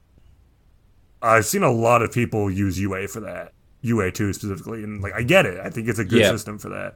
Yeah, I've seen two E used to do like lots of non-U A cosmology type games, and I think it does feel like it's I don't know. It, it feels more awkward to do it with three E. I think it's a bit easier to homebrew for two E. Yeah, that follows, but not that much more. three E is still pretty easy for home to homebrew, I think, but also three E just feels very complete and like tightly wound. Like a, yeah. it feels like. Some of the parts... And yet it's, it's still full of problems. It's still yes. full of... It needs a firmware update. Yeah, and well, we've we've talked about that a bit, but let's not go into that too much now. That That is a project I'd like to re-examine at a point yes. in the future, though. We had our we had our enthusiasm that waned a bit, but we still have notes. Yes, we still have, have notes. notes. We always have... We have notes on a lot of things, though. You have an idea for comparing fan-made adept schools to their three counterparts, and I like that idea a lot. And I honestly, I, I do wonder if, like, like I, I'm sure that some people on the un- old Unnatural Phenomena site did some writing for three E, so I wouldn't be surprised if some of these schools are kind of mm. beta versions of some of the finalized versions we got in the three D books. Yeah, maybe they're pretty different in some cases. Yeah, I agree. Yeah, like some of these are better. I, I, I kind of raised an eyebrow a bit um, reading the third ed, uh, the the book one of the New Adept Schools, like a couple of times, like yes. with um, Philauturgy. I'm just like, wait a minute, I've seen this before, but not done better. Yeah. And like, like some of it is just simply due to the fact that it's just common enough ideas. But I don't know, some of the, I feel, I'm sorry, Greg, but I feel that some of the adept schools were a bit phoned in in terms of theme. I agree. And coherence. I agree. And in some of the fan-made schools, people sat down and like they worked it out in a way that I read, and it's like, mm, this makes what might be good with this would be like using this as like maybe a excuse to do a few redos of uh, some mm-hmm. of the uh book one adept schools, combining this yep. parts of each that we like, and maybe putting in a bit of our own ingredients to make uh, our preferred flavors of each. Well, this would, would fit entirely with the uh, the ideas of like syncretic magic yeah. and every adept being slightly different. I mean, it's these are just other resources yeah, like, or spell oh, ideas. Exactly. You know? Like you can just steal, e- even if you like definitely like the core mechanics and paradox and charging method of one school more than the other, you can still like easily steal these spells. I do like the idea of like different adepts having like the same, technically the same school, but their taboo is different yeah. because they perceive it differently. Yeah. I think that's a solid... Uh, yeah, I, I think that... I agree. I think that idea has legs, too. As long as your Emergo rating stays the same, or if you adjust it's your spell cost, um, I push up my glasses. All right, so... Uh, Phantom Time Hypothesis and the Mandela Effect. I do think, at some point, need to dis- dedicate an episode to alternate timelines. I've got ideas. Oh, I'm I can sure do you do. Stuff all day. I'm sure you yeah. do. That, this is absolutely your jam. Uh, there's yeah, I got notes. plenty I got of material notes. for that. Um, and hell yeah, I, I have a I have a few ideas for that sort of shit too. Um, I, I think for U A, it's best to like not have this take place in like an alternate timeline. I think that's a bit much, mm. but more like okay, you have all these people showing up from a particular alternate timeline. What's going on? And then maybe at one point you get to visit that later on in the campaign, right? Yes, but you could. It could always be the um, fish out of water, like that's all, also like, true. Stuck in an alternate timeline and having to deal with a different occult underground. Well, um, and what you do with that fun. is you just don't tell the players that's the case beforehand, so they go in expecting like, oh, this is just the real world, and then like, no, there's there's some there's some differences.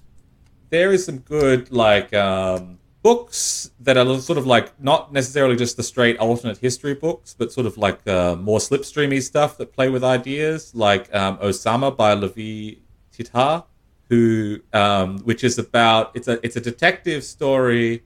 Um, if I get the details right, it's a pulp fiction writer famous for his books about the swash uh, not the swashbuckling, but the uh, the the secret agent Osama bin Laden has gone missing, and the detective has to find where the the creator of Osama oh, bin Laden, so it's kind of like the Iron, book hero. It's kind of like the Iron Dream.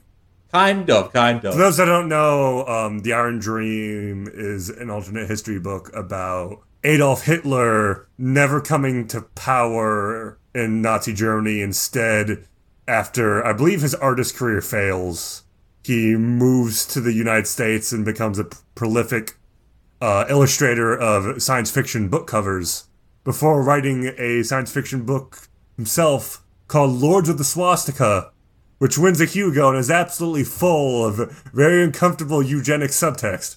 And that makes sense. I'm immediately reminded of a very old uh, thing I saw. I think it was, this is a very deep cut, the old alternate history travel guides uh, website, oh, wow. which was alternate worlds presented as if like it was like a travelogue. Yeah. Um, and they had a very active Yahoo Groups uh, role-playing community at one point that I participated in as, as as a wee lad who was was not very who got in trouble dealing with these grognards. But I I do I think it was from there. It may not have been. I may be misremembering, but it was that sort of overview of things where there was a um, a fascistic New England uh, run by uh, dictatorial H P Lovecraft, of course, which which is quite the setting. Which is quite I the setting right there. I think where all this energy just goes to now is Paradox game mods. Yeah, yeah, that's that's probably where it goes. Yeah. Actually, exactly where it goes. Hence why you end up with shit like Red Flood, where you can have George Bataille ruling France. Or a uh, Ayn Rand, uh, who never uh, left in the Jewish Exodus, ruling Russia. Oh, Randy in Russia. Yep. So Randy Russia. I do I do confess I have watched a few Paradox games. I don't. Pl- I have a bunch of friends specific. who play them, but yeah, it's like one of those things that like I appreciate this more than I like it. Yeah, I I, mm, I sort of like it. I like it, but I'm like, I do not, I do not have time for this. Yeah, I, that's the other thing. I do not have time to get into racist map painting games. Yeah, but but, but they, there's a there's an appeal to the map painting games, and, and the racism can be adjusted to taste. to taste. Well, like yeah, like we have we have a friend of the show that works on one of those mods actually. Oh really? Yeah, uh, Litho. We can go to this later. Litho works Ooh. on um, the mod about what if Germany won World War World War Two, and just Europe fucking implodes. Oh it's, yeah, it's like I mean, they go with the what if the Nazis won World War Two and really like deep dive into like, all right, how fucked, how unlikely would this be? And how fucked up did things have to get to for us to get to this point? It'd have to get. It'd have to be quite a series of events because the Nazis were kind of incompetent. Yeah, if they did win, it would be bad for everyone, uh, including themselves in the end. Yeah. They're barely holding together. Uh, Russia, mm-hmm. the entirety of Russia, balkanizes. Okay, yeah, it's, it's of a course, big thing. But that, yeah, that's uh, yeah, that makes sense as well. But it's obvious as well. Mm. I don't know. I enjoy it. I don't want to get stuck on that. I could, I could go on alternate history. I can go on all day. Doing an alternate history episode and like tying that in with Neverwinds and some of the other shit that can tie into the alternate timelines. Unknown Armies, I like how the people that write it aren't afraid to just suddenly, once in a while, just throw out like... Just change the cosmology entirely. Well, not even change the like, cosmology what? entirely. Just like throw out things that like have vast implications and just not dwell on them at yeah. all. Yeah, I I, it, I, I like it and I hate it. It is fun. Um, I want to. I want. I want to apologize. I, I want to make some apologism for it. Like, how does it make sense? I think it could be done better than it talk is. About, but I, I honestly like the approach yeah. of like, all right, hey, here's a thread for you to pull, and I really want to. I do want to sort of like play with some ideas of like alternate um, Unknown Armies histories. Like, what if Alex Abel did ascend, and what if the Naked Goddess didn't ascend? How would that affect the world? Would it be worse? I feel like those would almost be good as like short episodes, like not an episode dedicated yeah. to that, but just like you know, we do a few what if, just what if episodes, because that's true. That's true. Those are topics that are like too big to dedicate a entire episode to a few of them, but. Mm. On top of some other shit, but just yeah. like kind of bite-sized enough, just meaty enough to make like a decent small episode, I think. Sure. I, I I could easily come up with a few little notes for that. Like any kind of scenario involving that, I'd always want to be presented in like a, a sort of um, better in some ways, worse in others sort of thing. We should really do like a proper intro episode at some point. We've been putting that up for a while, and I do think it's something that is warranted. An episode where we really like spitball for a while and think like, okay, how... do we create a podcast episode that would be a good introduction to all this shit? I think Melon's better at doing it. We should just have him talking for two hours and then everyone will get the it. The thing is, like, yeah, well, the thing is, coming away from the green box, I don't think the other host really got a good understanding of it either. Yeah, uh, we're not as good. We're not, we're not well, no, it's like, Melon was there. Melon was there. I don't think any of us are it's good true. at it. I think maybe he's Kate, better at it. Maybe a, Kate is. Honestly, yeah, I think Kate's probably the best of us for this shit. That's true. Because, yeah, by the end of that Green Box episode, like, I got the vibe that, like, Kevin was intrigued, but still didn't really understand it. I think that's, like, that's kind of a big project episode, honestly. That's something that we really need to, like, put our heads together and figure out, like, okay, how do we do this right? Because every time we're put on the spot and, like, all right, Frank and Thompson, explain Unknown Armies. We're just kind of like, all right, it's, uh, it's Pulp Fiction and, uh, also Tim Powers, if you've heard of him. And also Neil Gaiman, and also uh, The Big Lebowski, and also China Meville, and also David Lynch. I think we just need I, I like just, a, an hour and a half or so to be like, all right, let's let's let's get hit I the just, important beats. I just adopt this Calvinist position where I'm like, you can understand Unknown Armies if you've been chosen to understand Unknown Armies. I can't help you otherwise. Oh god, what's the fucking Thalemite terminology? Yeah, it, if it is your true will to understand Unknown Armies, you will. That's right. And then down at the bottom here is more media discussion, which I think we kind of moved away from that for a reason. But, you know, for stuff that is very U A appropriate, just dedicating an episode to like, okay, this movie or T V show is super U A. Let's talk about it and kind of convince people to watch it. Yeah, I mean, that's a solid... That could be sort of in between. We have we have moved away from that because it was sort of like a thing that we were going to do every episode, but like that... We ended Our episodes like, were getting very long was the problem. Yeah, they were long, and it's better just to focus on one topic. Yes. Um, I found, um, unless... And we do mention things that if they're relevant in the conversation. On the other hand, like, I wouldn't mind talking about, like, specific shows or specific uh, no, books. Yes. I've got a whole lot of books. You know how many books I've just got? Oh, yeah. Um, I've, I found some David Icke in there. Ooh. I found a Marianne Williamson book. Oh, yeah. Okay, um, so for those of uh, you guys not to know, Thompson just came into uh, possession of a Theosophist group's entire library because the group was shutting down, and he was able to just get a hold of all of that goodness. You drove for like three hours for that shit?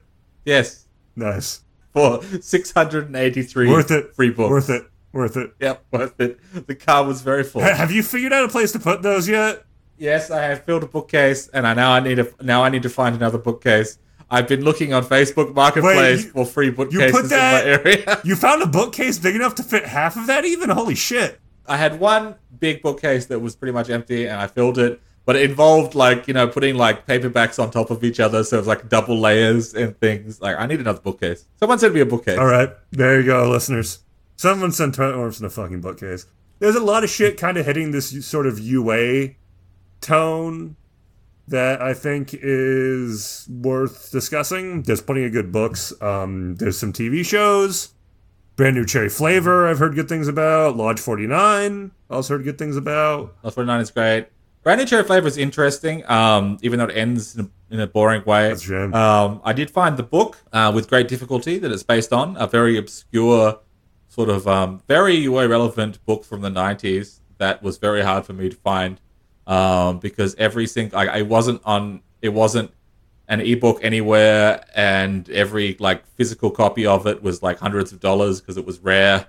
But I have my ways. I found it, um, and it's very different but very U A-relevant. Uh, I don't know how this T V show got made, um, to be honest. It's such an obscure property, um, a, in, incredibly obscure property, but yeah, it's worth watching. Um, I've been meaning so to watch on Becoming a God in Central Florida, because that seems very U A relevant.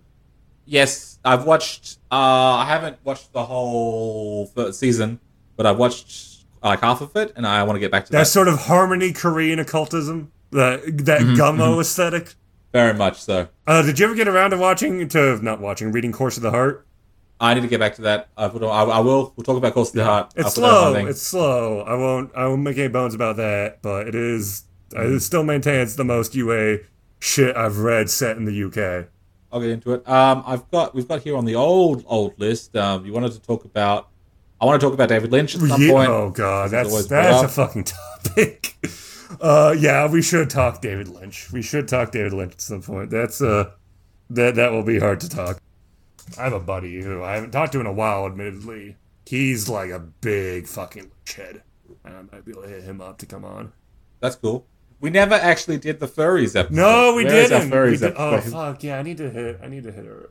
There, I had like a couple episode ideas that were like people that I, friends of mine that are just kind of interesting people. That know vaguely about occult shit that I figured would be kind of interesting to talk about uh, and talk to. And I've lost touch with a ton of people over COVID. I need to touch some bases. Yeah, we definitely need to do a furry episode. I maintain that that is a group with tremendous untapped stratospheric significance. I want to talk about that that that convention that went out of control. You're going to need to be sabotage. More specific. um, the twenty sixteen Uh, I, I see uh, we talk about Rainforest. The one yes. where there's a bunch of diapers getting laid around everywhere? Yeah, she was at that. Oh, ho, ho, because that... um, I did a, like a little like a search on that, and it was like, there's lots of intrigue, like who was behind it? Who was behind was it? Like a deliberate sabotage yeah. it? Who was behind the diapers? My God, my God. Yes, I would like to hear about Rainforest and its relevance to the Unknown Armies. And there's some pretty obvious things um, about animal spirits, the history of uh, anthropomorphization, in human culture and religion, spirituality, yes. We keep talking about fucking Apollinian, Di- Dionysian, and Chthonic and shit. Name one more thing Dionysian than furry, a furry convention.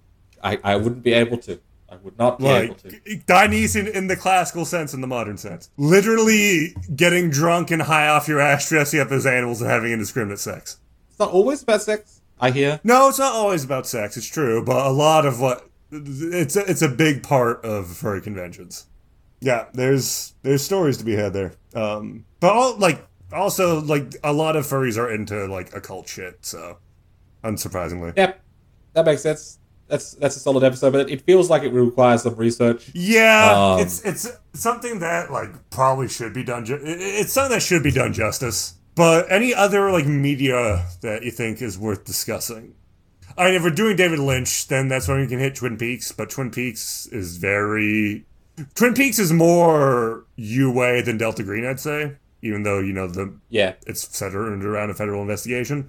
Oh, sure. Because, yeah, it, it doesn't feel very Delta Green-y. Like, whatever the Blue Rose cases are, they're not the same as the Delta Green case. No. Um, and that's the, it's more mysterious. And it's just, it's, it's just the way it's presented, I think. It's the way it's presented. I mean, like, the, the key differences there are, like...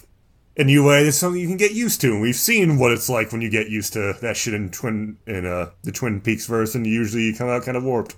But there's also like other Lynch stuff that is very relevant that I'd like to get you, like um, either watch if I haven't watched it, or rewatch, like um, things like Wild at Heart and Wild at Heart. Um, On the Air is supposed to kind of have a bit of that. I never saw that. Any big books I, I looked- or movies that you think? I looked recently on Netflix if, if Netflix in Australia had any David Lynch, and the only David Lynch they had was the they had was the, the monkey uh, one short film yeah, where he the, the, the monkey, monkey one, it's just the monkey one. Yeah. Why is it just the monkey one? He's apparently working on a T V show for them, so that should be interesting. That's cool. You have James Ellroy. James Ellroy is the big one. Yeah, he, he did like L A Confidential and shit. He's sort of where U A's take on noir comes from, because U A is yeah. as it's equal parts urban fantasy and neo noir. I think that's kind of where yep. what gives it its unique tone. I think yeah, it's worth going into though. Maybe that would be that'd probably be a good thing to talk about for like combined with the L A episode, maybe. Yeah, maybe. Yeah, that's that would be cool. All of the stuff set in L A. I would like yeah, looking at some of these from the old list, like it's having like Lynch and then Tim Powers. Yeah, we need to do a Tim Powers episode. We need to do a Tim Powers episode. That's like that. He is the most U A single single most U A writer. Yes, um, I didn't catch up. Um, I do too. Some yeah. more Tim Powers. Yeah, I also need to catch up on because he like that's the thing. He comes out with shit regularly, and you know, yes, not all of his stuff is some of his stuff is better than others, but it's always reliably entertaining. He's a reliably entertaining guy. Hell, I wonder if it'd be possible to interview him. He seems like someone that like isn't that hard to contact. That's true. That's true. Maybe, maybe. Um, hmm, that'd be fun. I would like to, like, even some people who aren't, don't seem like they're fully related, but I could make them relate somehow. Like, people, like, I like Michael Moorcock. I could make it make sense. I mean, Michael Moorcock's written so much shit that there's at least, like, ten novels he'd written that end up being accidentally directly U A-related. Yeah. He does play with archetypes. Yes. That's, that's picture, a big Total Champion being the most obvious one.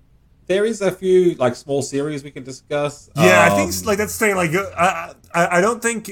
individual books warrant a U A episode unless it's like a big fucking book, but like but like, like um, authors, yes. authors or a t- entire T V show. Yeah, that makes more sense. Mm-hmm. I mean, we did bring up What We Do in the Shadows. Do you think we could squeeze a U A episode out of that? Oh, sure. Like just do a Taika episode. Yeah. Oh, uh, there's an I'll idea. Go, I'll watch there's Boy an and idea always... actually. We'll bring Whimsy on and we'll do a... a, a, a Kiwi, yeah, sure, episode. Fuck it, yeah. Taika Waititi in New Zealand, we call it Underground, I'm down. We should probably do that after, like, maybe after U K, because we keep just doing more and more Oceania episodes. That's true. Well, we just did to Australia. We haven't done any Oceania proper. No. Uh, we've just done Australia, which... Yeah. Well, we've done Australia twice. That's true. That's true. I'm sorry. No, it's fine. It's fine. It's fine. We just need to branch out a bit. Um, but yeah, okay, so we have a lot of fucking territory to cover here. Where do we start? Yes. This is the problem. Like, okay, so, um, one of the reasons for doing this episode is to, to illustrate what to episode? the audience we're, we're, how we're, the sausage we're, is made. I, I thought, we're just having a conversation amongst ourselves uh, that in, oh, a, yeah, that's in right. a recording studio that may or may not be bugged. That's, that's, that's right. That's right. Don't break the fourth wall. Or the fifth wall. There's a lot of walls. We keep breaking way too many of them. It's the issue with having a hexagonal studio. It, it, the acoustics are better, all right? But it's so flimsy. It's so flimsy. Well, yeah, where do we go next? Um, honestly, my vote's the Naked Goddess. I think I think we need to duke that one out, Torm. I think I think we need all to right. get that out of the way. But um, also, yeah, try to get some the interviews next, on. I mean, again, the next one will be the Columbus episode. Yeah, I feel. Yeah. Because it's been sitting there for months because I was sad about my bad recording. Yeah, it, well, and it was just, we, it took a couple sessions to get it done, so we'll it was long. We'll get it chopped it and screwed. Well, and I've already put a um a Easter egg related oh, to perfect. it, but no one knows what it perfect. is yet. Even I don't. Um, you don't remember anyway. So uh, yeah, let's look into the. Honestly, I do for Naked Goss. I do think we should probably separate the sect from discussing her validity as an archetype. I would like to start discuss her first. Yeah, I agree. I agree. Um, uh, the, the, sect, the sect, they've been up to a lot. They're one of the more active groups from the uh, aughts that are still uh, uh, around, and I think it's worth really diving into them and seeing. Uh, I mean, porn has changed. Yes, porn has changed a great deal. I'd like to go into like their diff- the, the the three factions of the sect, and they all have different. One of them is hell swerfy. Yes. Um, and the other two are, have their own thing going yeah. on. Yeah. I like that. I like schisms. I like religious schisms. The prism in which I view the sect of the Naked Goddess is like very similar to sort of um, early Christianity in terms, in terms of like working out what the canon is and fighting over doctrine. And that sort of stuff is, is fun to me. Um, treating it not just as a haha weird sex cult, but like an actual sex religion. Uh, with all the, the baggage attached yes. to that, and and hurt feelings, and and heresy, that's, that's, and, and I like that. That's well put. Not a sex cult, a sex religion. So we'll definitely be covering them too at some point. But I think we need to do a bit more research. Whereas now we just want to get at yes. each other's uh, get at each other's throats on. All right, how does this shit actually work? What the fuck is a Naked Goddess, and why is she in the up in stratosphere? That's the thing. Like we'll just we'll just fight about what the Naked Goddess is, and then it will become violent, and we'll start throwing chairs, and it becomes well. The great thing is that arguing about that's, that's what the Naked Goddess is. Exactly. After all. Well, yeah, like arguing about what the Naked Goddess is just makes her more inscrutable and just makes her more powerful. Don't you try to scrut me? I think there's plenty of scruting happening whenever the Naked Goddess is around. To be fair, it, I, I want the title. No, it's a terrible title, but like, um, don't scrut me, you scrote. To use or something like that to use the uh, the, the R slash female dating oh, strategy God. terminology. That that's worth that's worth a U A episode right there. How, bring a, a fun U A E spin on that. Well, yeah, we'd have to talk about incels. As I mean, well, yeah, I mean they're, like they're the same thing. They're the, basically the same. It thing. is it's just well, okay, no, it's a lot of it, they aren't the same thing as incels. There's a lot of overlap in the ideology. Political lesbians are the same thing as incels. Oh, I see. Okay. Oh, that makes sense. Okay, so okay, as female dating strategy, they're more like the the the M G T O Ws. Yeah. The the they're, well, yeah, yeah, yeah. I wouldn't okay. say M G T O Ws. I mean, like it's it's still like it's uh, still about dating in a lot of cases. It's just like, all right, how do I approach this from the most cynical perspective possible? So they're like M G T O Ws. They're like P U As. P U A they're like P U As. Yeah, yeah. yeah but it's that's it's true. But the, the language defensive. used is not the same. Well, yeah, because it's coming at it from a defensive instead of an offensive vantage point. That's true. That's true. That's interesting. Ooh, we could get into like um, uh, all si- all kinds of um, uh, tactics and, st- and like grand strategy. I could bring up Sun Tzu and um, uh, Clausewitz and all that, and like bring it in. That'd be a good topic to bring in for our discussion on gendered archetypes, I think. Yeah, that's true. But there's so many tangents. I, I feel like we're walking into a tangent. Uh, that's how our episodes always end up, Torsten. I think that's we true. just need to accept that about ourselves.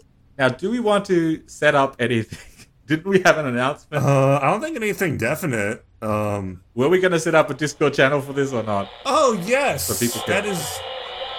I'm glad was. Uh, do we want to record like that? Like, we, don't, we don't have any plans for this other than, hey, what do we do Discord channel? So maybe let's...